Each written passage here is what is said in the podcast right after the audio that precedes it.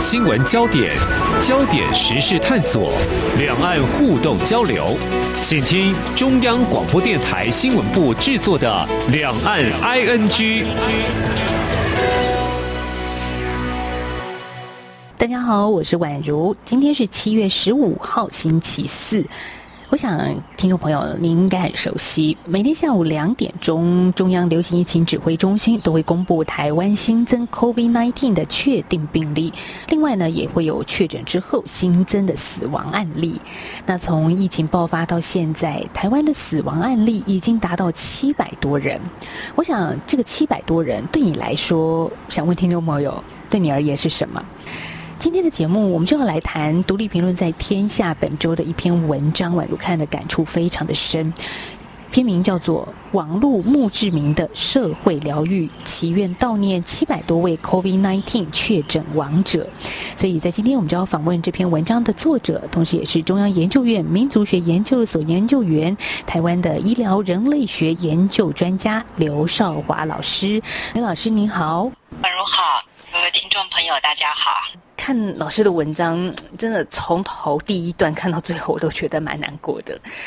老师一开始怎么说呢？简单讲一下开头，老师是怎么写的？点七月十号，台湾一名三十多岁的男性确诊者，因为被延长隔离而情绪不佳，在病室当中自杀。好，这是一个摘录的其中一个部分。老师的开场，嗯，写下这一篇文章，您的起心动念是什么呢？这篇文章想写很久了，但是一直没有写啊，因为觉得在台湾的气氛写太超前的东西，嗯，就是反应通常不会太好。嗯，所谓太超前是指说，因为可能大家现在都在针对疫情打疫苗啦、防疫啦来做讨论，可是老师你现在已经看到另外一个不一样的面向切入点。对，其实也就是因为相对现在的情况。有微解封嘛？嗯，就是好像大家开始比较放松一点，然后疫苗也陆陆续续渴望进来，然后现在已经开打到五十岁以上了，所以就是我觉得大家比较开始充满希望了一点之后，我就会觉得说，也许是时间可以来看一下那些我们不在意很久的人事物了，对，所以就是。想想这个，想写这样子的主题很久了，但是之前就一直觉得很难动笔。嗯，但是最近就觉得刚好又看到这个三十多岁的年轻男性自杀，就觉得冲击蛮大的，然后就觉得好像是时候应该要写出来了，这样。嗯，其实也真的，透透过老师的文章，会让我们再多想一些以前我们没想过的。譬如说，老师提出了一个问句，就是说这七百多个人他们是如何离世的？而这个样子的问句出发点，并不是因为个人的好奇，而是基于抚慰亡灵跟疗愈生者的想一个念想。所以，真这到底这些人怎么离开的呢？就就这么一年多的时间，七百多个人。大部分是五月之后离开的，对啊，因为我们每一天指挥中心就是最多就是念，他们就是好像在那边重复的念啊，死死亡了几个，然后这个个案几岁，然后有什么病，就就是这样子。那其实指挥中心他这样子念，之前也有很多人提到，就是觉得这不是很，不不是令人很舒服的一种一一种表现方式吧，因为我我大概知道这些人的家属应该都不太可能去看他们，然后大家都知道，都严格的防护的情况之下，这些人怎么去死的？我就发现说，好像大家不会去想到这件事情，可是其实它应该是一个很很清很清楚的事实。你想，我们连生的人还还活着的人都不能相见了，何况是重症的感染者？所以，可是我就觉得大家好像就。不会把这些事情联想在一起。那不会把这些事情联想在一起的原因，其实我也我也想不通。像这样子的事情，其实，在灾难的时候是经常发生的啊。在那种大灾难的时候，这是一种很常，这是常态。但是这个常态又常常被忽略。我记得在去年，就是二零一九年底之后，中国大爆发，然后也让大家其实透过台湾的新闻媒体，透过大陆的媒体看到，很多人是很快速的确诊死亡、火化，它就是一个阶段性的过程。可是这这当中，你看有多少人可能自己家里的亲人也是。确诊者，可是他没有办法去送行，这最后的一段。所以，所以我我看到老师您的书《疫病与社会的十个关键词》里面第十章有一段说到，嗯，就是在您常年研究他人痛苦的经验过程当中，你有一个很深的体悟，也就是所有他人的苦痛，我们都只能旁观。那旁观不等于是袖手旁观。旁观本身也可能是情绪跟伦理的投入，它也可以成为是一个行动。是啊，我觉得这一次大众其实是因为他没有看到死亡，是啊，然后他也没有看到那个人受苦的样子，因为媒体不会报嘛。然后那个现现在的死亡也是只能透过指挥中心官方的说法告诉我们说。死了几位，可是他也不会给我们看画面，然后媒体也不会去报。那可能因为污名，或者是因为伤痛的关系，家属其实也不会出来说话。你说，如果是平常，你就算是一个天灾好了，或是一般的人祸，可能家属都还会出来哭诉啊，想要寻求知道他的亲友是到底是怎么离去的嘛。可是这一次，因为各式各样的限制，其实大家就不会知道。然后也很难表现出来。那在这种情况之下，一般的乐听大众他看不到的话，他也就一时就不会联想到。但是如果我们看去年从中国开始，甚至到意大利或是后来的美国很多其他的国家，其实他们去年都经历了，其实相对于台湾来讲，可能可能更为惨痛的一种快速死亡、大量死亡的一个一个情况。从中国开始，全世界其实都已经出现过类似的经历了，对。对，我我记得那个外电的画面，非常多的棺木，大家一起集体的掩埋，或者是中国的焚化炉不断的二十四小时在燃烧。哦，那时候感觉离台湾是有一点距离，可是今年对，可是今年台湾连这样子的报道都非常非常的少。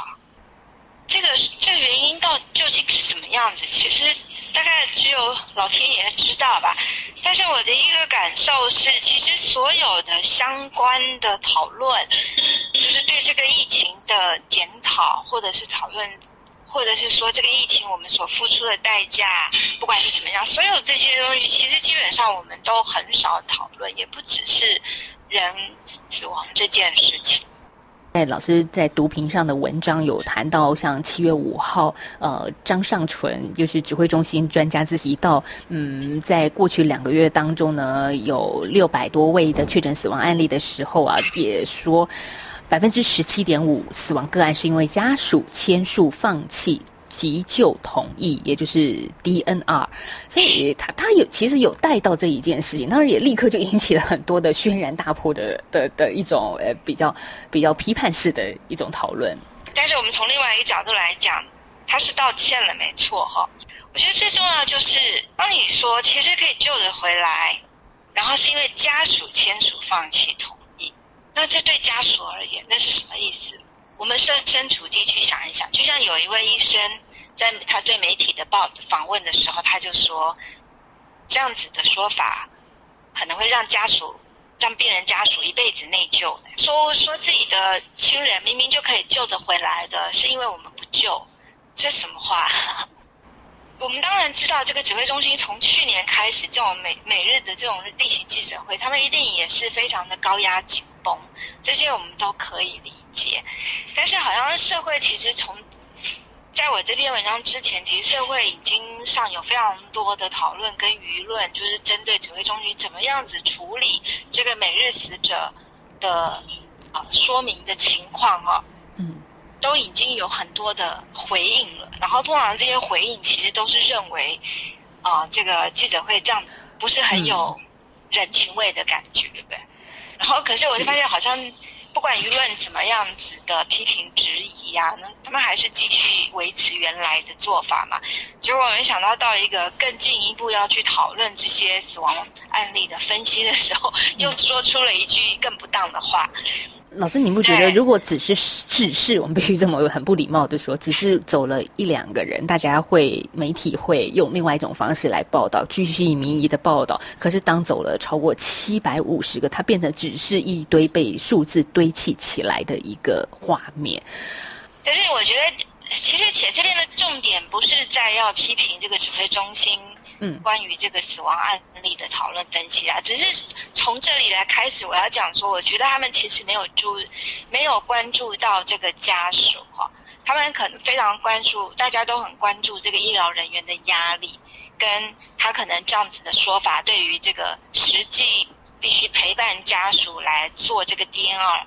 决策的这些医疗人员是造成了一些不公平的说法，他们关注了这些医疗人员，我觉得是应该的。但是我其实提到这一段的主要目的，其实是要强调，我觉得家属的伤痛是没有被看见。嗯，是，所以我想我们接下来休息一下，下半段来谈老师的一个标题，叫做“网络墓志铭的社会疗愈”。这时候，此时此刻不只是在台湾，我们需要疗愈。很多世界其他的国家，可能从去年开始就已经大量的感受到亲人的离开，也经历这样的伤痛。但我们怎么样去面对这么多的一个突如其来的事情？我们下半段再请刘少华老师好跟听众朋友聊一聊。阳光就是阳光，成了我的翅膀。阳光就是阳光。人民自由飞翔，阳光就是阳光，世界在我肩膀，阳光是你，是我生命的翅膀。在今天两岸 N G 节目，我们访问到的是在台湾中央研究院民族学研究所的研究员刘少华老师，来分享他在独立评论在天下的一篇新文章，叫做《网络墓志铭的社会疗愈》。嗯，老师在文章里面有一小段话谈到的是说，当死亡个案不只是每日断裂的零星数字，而是七百多位集中在一起的连续长串名单时，与人的意义跟冲击便大为不同。那一种视觉效应，如同世上诸多纪念战争或统治暴力受害者的名字墙一样，我觉得。当我阅读到这一段的时候，会发现那个画面感的确，我也去看过一些人权受难者的纪念碑上面的一个一个刻上去的名字，那个集合起来是一个很壮观，而让人觉得很很很难以承受。怎么曾经人类发生过像类似这样的战争的悲剧？可是如果您把这一段话也连接到此刻的台湾，我们有七百多位的同胞失去了，离开了我们。这这其实是一样的画面，只是我们现在还没有把他们名字刻出来而已啊。对，因为其实我觉得像做这种纪念碑啊，或者不管是那种行动艺术的这样子的一个呈现哦，其实它最主要的目的通常都不是为了谴责，嗯，通常它最主要的目的是要大家记住，记住这些人的生命是怎么走的，然后记住这是一场教训，然后记住。人类的未来要尽可能的避免重蹈覆辙嘛，所以这是为什么？我觉得通常做这样子的一个艺术行动，或者是纪念碑，或者是符文这种集体性符文，其实它的它的目的其实其实是很正面的，是为了是为了往前走，嗯，不是为了要清算。是有的时候清算或者是争执只是一时的，可是我们希望是长久能够奠基在人类社会里面的。嗯，是的。文章里面，老师也提到，二零二零年二月七号，中国的吹哨人李文亮医师他的病逝的悼念活动那一场行动艺术，老师也在线上观察了那一次。对，而且那个时候，因为那个时候中国是全世界最刚开始面临这种，尤其是快面临这种集体封城嘛。然后，所以其实大家都没有办法相见，也没有办法，嗯嗯，对，掌掌握到底发生了什么事情啊。所以我觉得当时的那个网民他们发起这些运动的时候，其实我觉得疗愈的效果也非常非常重要。人是社群动物嘛，尤其在这种恐惧、伤感的时刻，其实会特别需要的彼此慰藉啊。那那尤其又是一个当时大家特别瞩目的一个人物，然后用一个。用一个其实也令大家遗憾的方式离开这个世界，所以我觉得这场行动不只是大家想要自我疗愈，也想要透过这样子的方式去表达他们对于这么多人来不及跟大来不及跟他们的亲友道别就离开了，大家很想去表达对这件事情的不满。但是对这件事情不满的表达之外，我觉得更重要。那么多人参与，我觉得因为参与这样子的事情，对于个人本身就是一个疗愈。我那天晚上也在网络上参与啊，对我来讲也是非常疗愈。我都不是那边的人，对对。可是当时全世界的人其实都在看这件事情，所以这即使这么遥远，我当时我都觉得对我而言很疗愈了，何况身在那个地方的人。透过行动，透过艺术，可以传达出很多的事情。也是老师在去年也曾经参与一个北京的艺术家所举办的一个短片节。那虽然他因为是什么试射敏感嘛，有关于疫情，所以当然会比较被受到严格的控制啊，所以当时就没有顺利的公开播放。不过，哎，老师的文章其实也分享了其中的一个计划，让人印象非常深刻，叫做。新冠公墓，所以这些艺术家，对，他们也用一个他们可以表达的方式，带着大家留下这样子的记忆啊。对我非常非常的感动那个计划，然后我会，我觉得那是有的时候，我觉得在中国高压的那么高压的地方，会有一些人，他会展现出一种你觉得像出淤泥而不染的那种纯粹的那种莲花精神，所以那些。那些年轻人，他们完全是出资出力，而且是在那个政治非常敏感的情况之下，完全不计他们自己的时间代价，然后去做这些可能对很多人而言不知道在干什么，不会有任何回馈酬劳的意义。可是他们就去做了，然后做的非常的好，非常的具有意义。然后我相信。可惜的就是，因为他们那些他们那些计划，其实到后来也没办法在中国的网络上留下来，对，因为都会被网络监控嘛。嗯嗯。但是他们还是尽可能的用他们的方式去去让很多人去看到，但是家属能不能看到这个部分，说实话我不知道。哦，也也许有，有些没有，因为他们其实那个是非常随机的，在网络上大量的搜寻。不同的人对他们认识的亲友的纪念，所以并不那个那个那个来源是非常零散，是在人是在大海之中捞针的，可是他们就捞出了很多人的影像跟这些人的基本生平，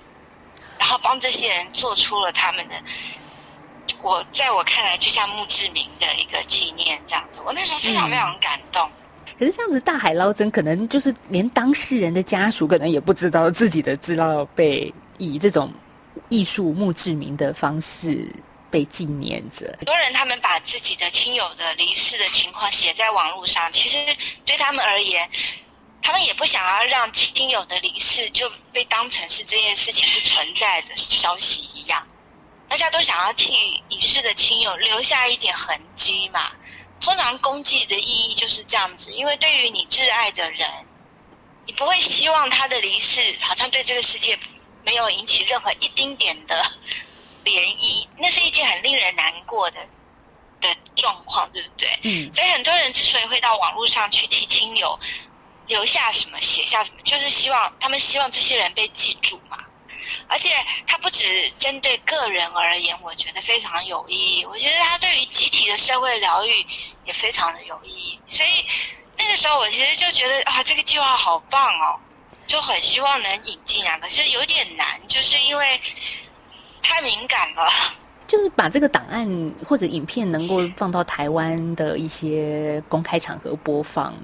或跟台湾此刻也可以做一个对话，其实也是蛮好的。去年中国到现在都还是很紧绷，然后去年到现在，台湾对中国的的任何的反应都是高度的警戒跟不以为然，所以不管是在政治上或者是在社会情绪上，我觉得这件事情都时机都不对。啊，所以对老老师您说不以为然，当然我们可能因为疫苗的关系，可能最近这个礼拜又在做讨论嘛，就是中国怎么做，然后台湾取得疫苗，好又又再度标签化这些事情。可是我觉得民间的东西应该是可以大家互相流动的。我倒没有那么乐观呢，当然当然这是不无可能啊，但是其实从去年到现在，台湾因大部分的舆论，或者是说台面上的舆论，因为我觉得通常在台面上呢都是比较主流的，那不以为然的舆论其实不见得会出来，因为台湾的风向这两年来的风向其实是还蛮还蛮言论单一的倾向，所以在这种情况下，其实我觉得不只是官方的，不只是中国官方的的面向是让台湾人。的舆主流舆论不以为然，我觉得只要是跟中国有关的，哪怕是中国人，甚至留在中国的台湾人，其实都是舆论当中不是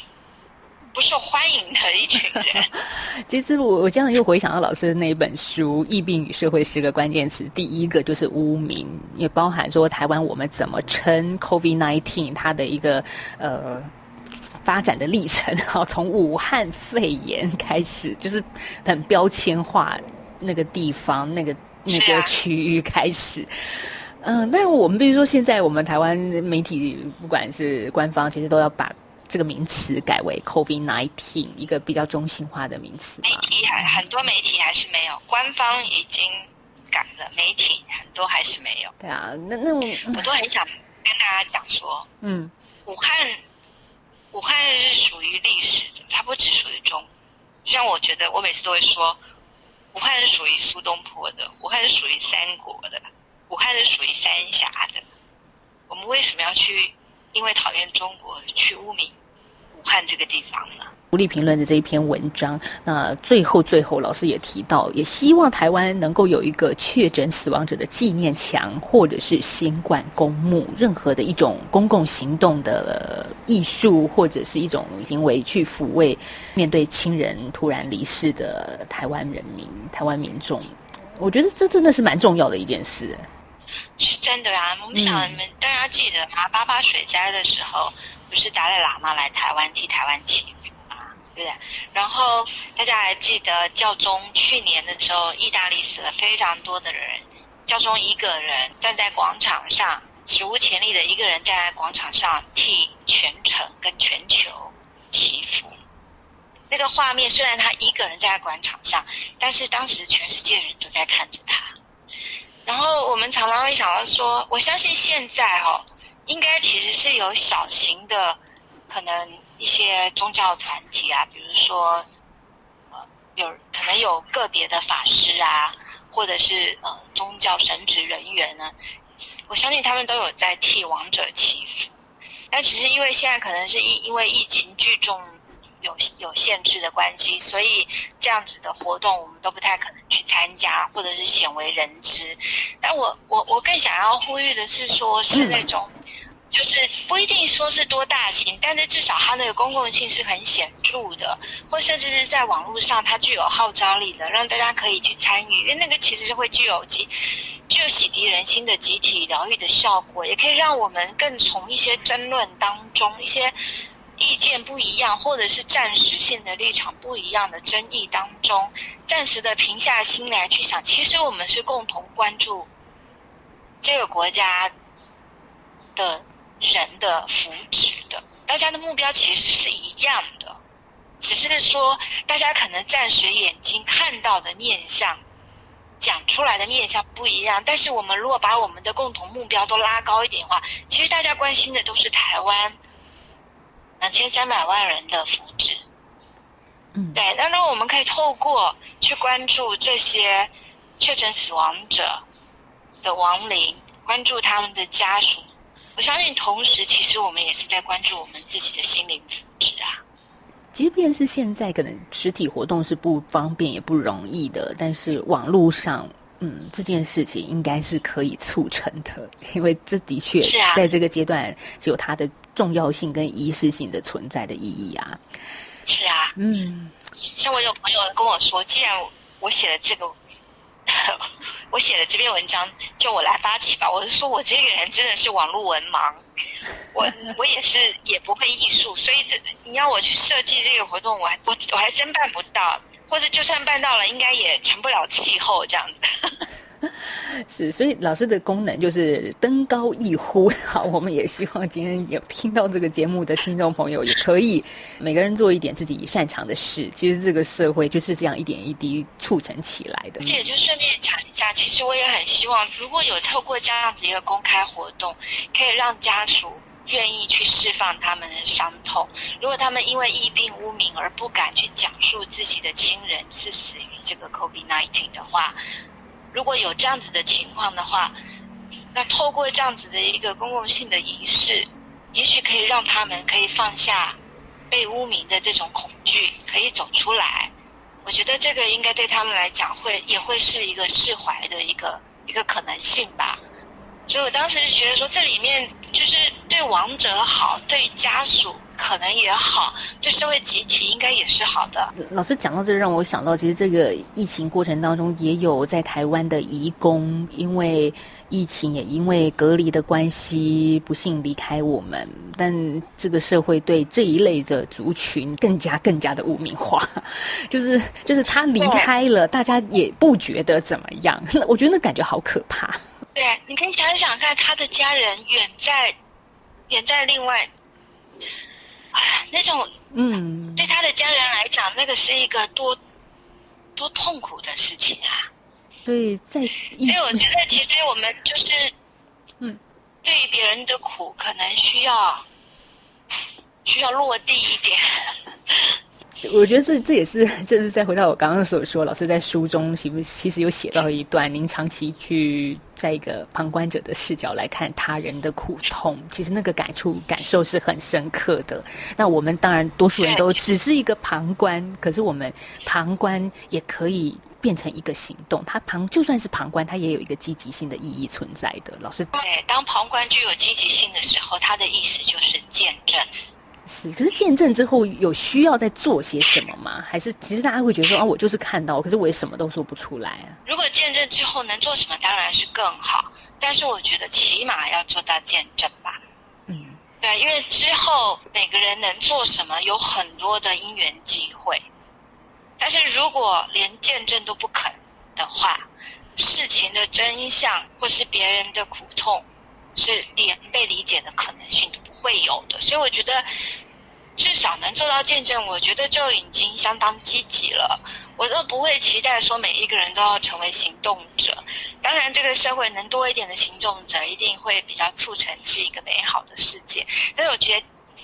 如果大大如果大部分的人，或是更多的人能够做到见证。其实已经很棒了，我不会想要，我我不敢苛求。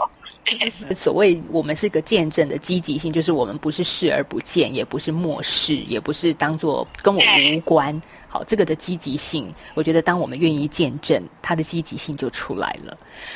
当我至少见证的时候，如果有别人他愿意进一步行动的话，我的见证对于那个愿意进一步行动的人而言，也就是一种很显著的支持了。所以从这个角度来看，我们的见证绝对是有很强大的力量。所以不要因为以为这只是看，只是看见，好像没不算什么。没有，其实看见本身很重要。而且当你看见了之后，你就比较可能带给那些因为看见而继续有所行动的那些人一些支持的力量。所以看见很重要。我们只是聆听，只是知道，只是看见，但是都有一种正向的力量，一种抚慰的力量在我们的内心流动着。谢谢刘少华老师在今天的节目现场接受我们的访问，谢谢大家。详细的内容其实可以去看读评的独立评论在天下的文章，还有疫病与社会的十个关键词老师的去年所出版这一本新书。我们明天再继续聊了，拜拜。